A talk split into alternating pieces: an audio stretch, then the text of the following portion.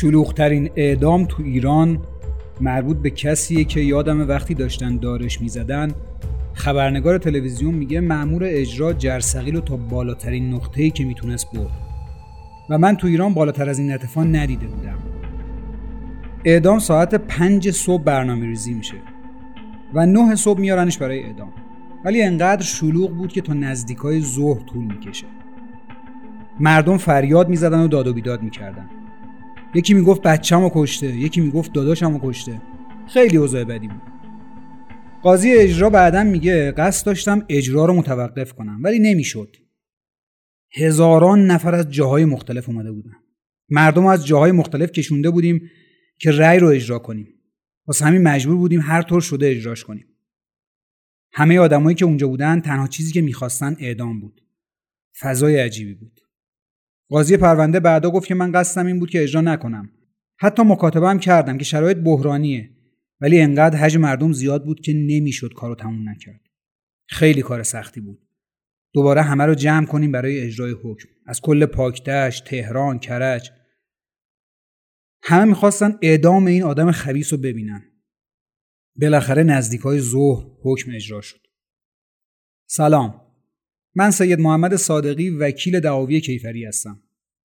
تو پادکست دادپویان همیشه تلاش می‌کنم پرونده های جنایی که می‌تونه برای هر کدوممون درس آموز باشه رو براتون روایت کنم. داستانی که میشنوید قسمت اول پادکست سریالی بیجس یکی از مخوفترین و بزرگترین پرونده های قتل هفتاد سال گذشته تو ایران. شاید جسته گریخته داستانش رو شنیده باشید. یا اگه دهه 80 درگیر حوادث جنایی بودید احتمالا ازش اطلاعاتی دارید. اینجا من می‌خوام از زوایای مختلف این داستان رو براتون تعریف کنم. موضوعاتی که شاید تا حالا نشیده باشید. حتما بهتون توصیه می‌کنم بچه ها این قسمت پادکست رو گوش ندن. چون صحنه توش داره که خیلی زننده و خشونت آمیزه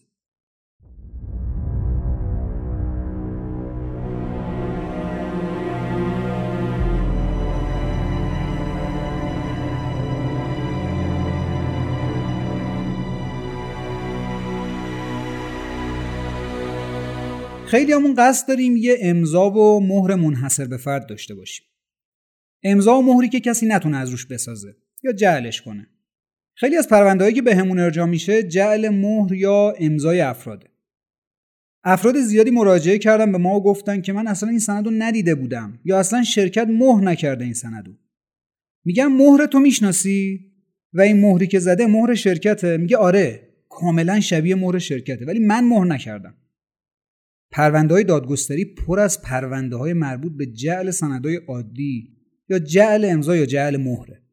حالا اگه مهر یا مهر امضایی داشته باشید که فقط مربوط به خودتون باشه و اگر کسی شبیهش رو بسازه می‌تونید راحت ثابت کنید که مهری که ساخته شده مهر من نیست چقدر جلوگیری میشه از جعلایی که اتفاق میفته مهر اصلی رو می‌برید جایی که جعل کرده یا از مهر جعلی استفاده شده. و یا بررسی سادهش می‌کنن و ثابت می‌کنن که مهر استفاده شده جعلیه. به همین سادگی. دادگاه هم کاملا قابل استفاده است. با این روش دیگه ساختن مهر جعلی تمام.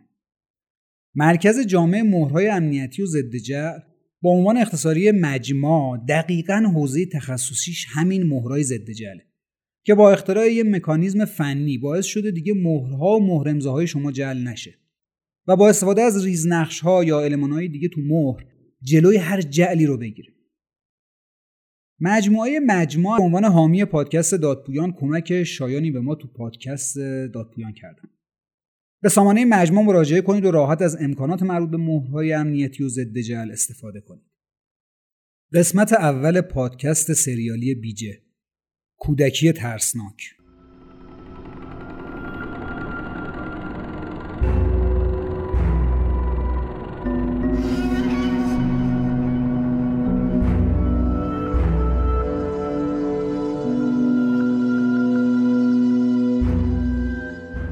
چند سال بود داشت توی کارخونه آجرپزی کار می‌کرد. شیش تا خواهر و شیش تا برادر ناتنی داشت. سه سالش بود که مادرش سرطان می‌گیره و میمیره. پدرش کارگر کارخونه بود که بعدا خودش هم میره اونجا کار می‌کنه. کوره آجرپزی. باش حرف که می‌زنی میگه پدرش خیلی بد اخلاق بود. و سر هر چیز علکی حسابی با چوب به خدمتش می‌رسید حتی یه بارم در حد مرگ میزنتش. وقتی شروع می‌کنه درس خوندن به نظر آدم باهوشیه و تو درساش خیلی موفق بوده. ولی مجبور میشه تو 11 سالگی بره وردست باباش تو کوره آجرپزی کار کنه. بعدا که روانشناسا مفصل بررسیش می‌کنن میگن اگه درس می‌خوند احتمالا می‌تونست دانشگاه بره و آدم موفقی بشه. ولی یه سری اتفاقات زندگیشو عوض می‌کنه. یکی از اون اتفاقا اینه که تو 6 سالگی و بعدا تو 8 سالگی بهش تجاوز میشه. و بعد دوباره چند سال بعدش این اتفاق تکرار میشه. البته خودش میگه فقط دو بار تو بچگی بهم تجاوز شده. تو اعترافاتش تعریف می‌کنه یه آشنایی که 18 19 سالش بود به بهونه دیدن تخم کفتر و تخم مرغ منو برد تو طویلشون و به هم تجاوز کرد. کسی رو نداشتم که باش درد دل کنم و بهش بگم. بار دومم داشتم زایات جمع می‌کردم که اتفاقی تو بیابون گیر افتادم و منو به زور برد یه طرفی و بهم تجاوز کرد. ازش می‌پرسن این موضوع نقشی داشته که تو بزرگسالی دست به تجاوز بزنی. میگه نه 20 درصد تاثیر داشت. ولی تو بزرگسالی دوست داشتم یه سری تجربه ها رو به دست بیارم. تجربه مثل مرگ قتل آدمکشی. چیزی که از تو حرفاش معلومه اینه که انگار از اون قتلا لذت میبرده نه از تجاوزی که می‌کرده. یکی دیگه از علتاش رفتار وحشیانه باباشه. خودش تو اعترافهای دادگاهش میگه یه بار پدرم پاهامو با زنجیر بست و با چوب انقدر منو زد که از هوش رفتم. کم مونده بود با میله که تو دستش بود منو بکشه که تونستم از دستش فرار کنم. یه از همون کودکی دلم می‌خواست بمیرم. تا حدی که بعد از یکی از دعوای سفت و سختی با بابام داشتم انقدر سرمو کوبیدم به دیوار که بمیرم اما نشد. با قاضی دادگاه کیفری یک تهران که صحبت می‌کنیم میگه از ذریب بسیار بالایی برخورداره. اما تو یازده سالگی به ناچار و تحت فشارهای پدرش درسش رو ول می‌کنه و همین میشه یکی از دلایلی که باعث شده این حوادث وحشتناک رو رقم بزنه. تو صحبتاش معلومه که دنبال درس و مدرسه بوده و دوست داشته با سواد بشه.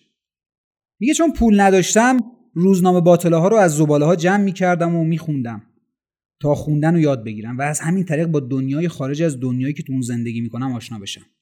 عین صحبتاش توی دادسراه محل زندگیش منطقه خاتون آباد ورامینه. میگه یازده سالم بود که از طرف یکی از آشناها چندین بار مورد تجاوز قرار گرفتم حرفای زد و نقیز زیاد می‌زنه. معلوم نیست چند بار بهش تجاوز شده. ولی میگه از اون روز دیگه از خودم بدم میومد آرزو می‌کردم که این خاطره از ذهنم بره ولی هیچ وقت نرفت. قاضی دلداری که قاضی وقت رسیدگی به اون پرونده است میگه محمد دو بار تو سن 18 سالگی عاشق میشه. یه بار عاشق دختر افغانی که با هم فرارم می‌کنن. ولی در حال فرار پدر دختر سر می‌رسه و یه کتک مفصلی بهش می‌زنه. و اولین شکست عاطفیش اونجا رقم می‌خوره.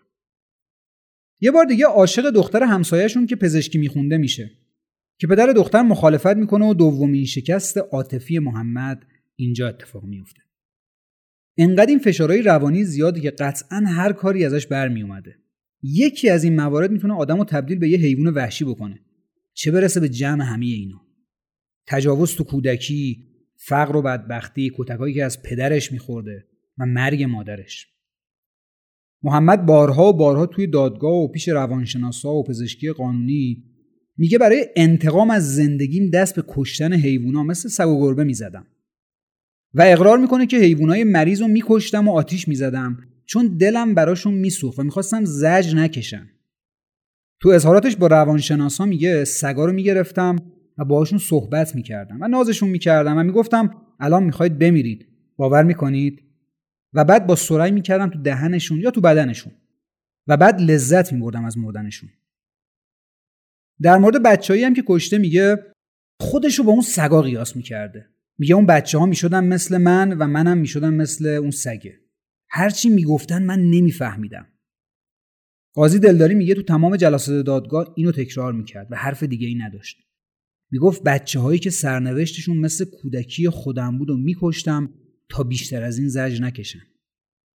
تو دادگاه میگه علت اصلی قتل بچه ها شباهت زندگی قربانی ها با کودکی خودشه. تو بچگی حسرت کشیدم. وقتی بچه های بدبخت رو می‌دیدم نمی‌خواستم تو آینده مثل من بشن و تو آینده زج بکشن. قاتلی 22 ساله با ذهنی شک گرفته از انتقام. بدون دوست و رفیق و سرشار از عقده. تو اعترافهای دادسراش میگه هیچ دوستی ندارم و از بچگی هم محبت نیدم نه از پدر نه مادر نه فامیل. مادرم تو سن سه سالگی من مرد و وقتی بزرگ شدم دیدم کمبود دارم. هر جا می‌رفتم فامیلا می‌گفتن تفلکی هیچی نداره. صغیره. چیزایی که می‌گفتن مثل خنجر تو دلم می‌خورد. همسایش تعریف می‌کنه میگه محمد خیلی سر به راه بود و کارش گرم کوره پسخونه بود و به کسی کاری نداشت و حتی سیگار هم نمی‌کشید. تا جنازه ها رو توسط نیروی انتظامی پیدا نکردن باور نمی‌کردم کار محمد باشه. و این آرامشی بود که پشتش طوفانی از عقده و هیاهو جمع شده بود. فنر کشیده شده انتقام که رها شد و بزرگترین جنایت کشور رو رقم زد. یه فیلمی هست به نام پرویز. حتما بهتون توصیه می‌کنم ببینید. روایتی از سرکوب کردن شخصیت آدما که به صورت عقده سر باز می‌کنه و جامعه ای رو نابود می‌کنه. محمد توی یکی از مصاحبه‌هاش میگه اگه دست من بود دوست داشتم یه استادیوم آزادی با جمعیتش بره روی هوا. که این موضوع نشان از شخصیت از همپاشیده اون داره. تو اون سالها پرونده شخصیت برای متهما تشکیل نمی‌دادن. واسه همین درباره شخصیت محمد بیجه نمیشه خیلی اظهار نظر کرد. ولی به خاطر رفتارهای پدرش و تجاوزی که تو کودکی بهش شده بود از نظر شخصیتی با اختلالای شدید روانی شکل گرفته بود. و به همین دلیل قربانیاشو به شیوه های مختلف از بین می‌بره. 21 فقره قتل که به تنهایی انجام داده و سه مورد آدم ربایی که با همدستی دوستش انجام شده بود.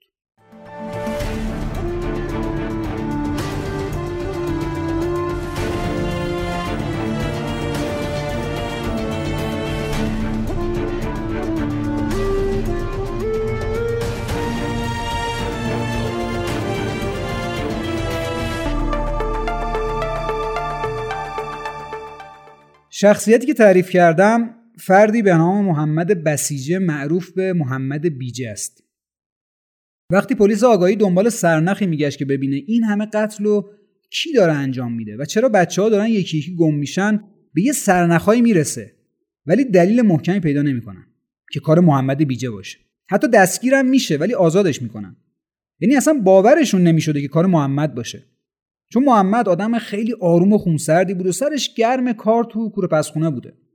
حتی بعد دستگیری وقتی همسایه‌ها می‌فهمن که عامل این همه قتل محمد بیجه است باور نمی‌کنن و تعجب می‌کنن. میگن مگه میشه این آدم اصلا قتلی انجام داده باشه؟ حالا که تا حدودی با شخصیت این آدم آشنا شدیم بریم سراغ قتل‌های فاجعه بار و منزجر کننده که این آدم انجام داده. و تو دهه 80 ایران بحران بزرگی ایجاد کرد. که سالها پدر مادرها میترسیدن بچه هاشون رو تنها توی خیابون بفرستن یا حتی شب بچه ها بیرون برن. در مورد محمد بیجه چند مدل قتل داریم. واسه همین پیدا کردنش رو سخت می‌کنه. از تزریق سیانور به قربانی ها خفه کردن با دست ضرب و جر با چاقو و همه مدل قتل تو پروندهش دیده میشه. واسه همین هیچکی فکر نمی‌کنه که قاتل سریالی باشه. واسه همین پلیس و دستگاه قضایی دیر می‌تونن سر نخ به درد بخوری پیدا کنن. البته علت دیگهش هم اینه که خیلی از بچه ها افغانی بودن و خانواده ها شکایت نمی‌کنن و به پلیس هم خبر نمیدن. چون میترسن که لو برن و از کشور اخراج بشن. هشت نفر از قربانی ها افغانی بودن که پنج نفر اصلا به پلیس مراجعه نکردن و بقیهشون ایرانی بعد دستگیری وقتی خونش رو میگردن می‌بینن یه دفتری داره که با جزئیات و دقت کامل اطلاعات همه قربانیاشو نوشته. خودش تعریف می‌کنه وقتی فاصله بین قتل زیاد می‌شد آرامشم از دست می‌دادم و دوباره دست به قتل جدیدی می‌زدم جمله که بارها و بارها تو دادسرا و دادگاه میگه اینه که اگه دستگیر نمی‌شدم بازم ادامه می‌دادم تو پاکدشتم به دلیل بافت خاصی که داره پر از کوره های آجرپزی مختلف و قربانیام از اخشار ضعیف با خونه های خیلی کوچیکن که بچه ها اصولا بیشتر وقتشون رو تو این کوره ها و خرابه ها میگذرونن و فرصت مناسبیه برای افرادی مثل بیجه که کار خودشون اونجا انجام بدن. آشورای سال 1381 اولین تجاوز و قتل توی کوچه پس کوچه های پاکدشتی اتفاق میفته که اون سالهای خرابه خیلی بزرگه. وقتی این بچه رو می‌گیره بعد از تجاوز بهش با سنگ محکم به سرش میکوبه و به قتل میرسونتش. محمد بیجه انقدر خونسرده که به پلیس کمک می‌کنه تا جسد رو پیدا کنن. و وقتی جسد رو پیدا می‌کنن میاد سر صحنه که ببینه چه اتفاقی افتاده و مطمئن بشه نفهمیدن کار اونه. و حتی با پلیس همکاری هم می‌کنه که به پلیس نشون بده احتمالا چه اتفاقی افتاده اینجا. خیلی عجیبه. تو مجلس ختمش حتی شرکت می‌کنه. اولین قتل قتل احمد رضا خدری نه ساله اهل کابل. تو تاریخ 23 دوازده 1381 مصادف با روز آشوراه احمد رضا از دسته سینه زنی جا میمونه و شروع می‌کنه گریه کردن و دنبال برادرش میگرده. که محمد بیجه اونو می‌بینه و بهش میگه که می‌تونم برادرتو پیدا کنم. این پسر رو می‌بره و توی کوره آجرپزی بهش تجاوز می‌کنه. بعد از تجاوز با زدن سنگ تو سرش اونو به قتل میرسونه. برادر احمدرضا تعریف می‌کنه میگه آماده شدیم بریم دسته زنجیر زنی. راه افتادیم رفتیم سمت منطقه‌ای به نام حمزه رضا. خیلی شلوغ بود و برادرمو گم کردم. برادرم میاد سمت خونه ولی مامانم میگه که برو برادرتو پیدا کن. وگرنه بابات میکشتت. برمیگرده که دنبال من بگرده که دیگه خبری ازش نمیشه. برادر احمدرضا تعریف می‌کنه که توی دادگاه بیجه گفتش که برادرتو بردم کوره آجرپزی. و وقتی بهش گفتم که می‌خوام بکشمت برادرم از ترس سکته کرد و برای اینکه مطمئن بشم که به قتل رسیده با چاقو چهار ضربه بهش زدم. البته تحقیقات پلیس هم تجاوز رو تایید می‌کنه و هم ضربه به سر رو. تو تحقیقات که پزشکی قانونی و روانشناسا انجام دادم بیجه میگه نمی‌خواستم بکشمش. فقط بردم که بهش تجاوز کنم. وقتی تجاوز کردم بدنم سوس شد. دیگه جون نداشتم. با خودم فکر کردم گفتم بذار تجربه کنم ببینم چی میشه. ببینم چه اتفاقی میفته اونم فقط گریه می‌کرد می‌گفت ولم کن برم. بعد اینکه به قطر رسوندمش اونو می‌برم توی مزرعه ذرت قایم می‌کنم. قاضی پرونده میگه محمد بیجه اونو می‌بره توی مزرعه ذرت قایم می‌کنه. ولی شب که میشه از ترس اینکه شاید پیداش کنه میره جنازه رو بر میداره و می‌بره تو کوره آجرپزی و میسوزونتش. بعد استخونا رو با چکش خورد می‌کنه. اولین قربانی محمد بیجه اینجوری رقم می‌خوره. تو قسمت بعد قتلای دیگه بیجه رو که به سبکای مختلف اتفاق میفته براتون تعریف می‌کنم. و اینکه بعد قتل 16 هم حتی دستگیرم میشه ولی به راحتی از چنگ پلیس فرار می‌کنه.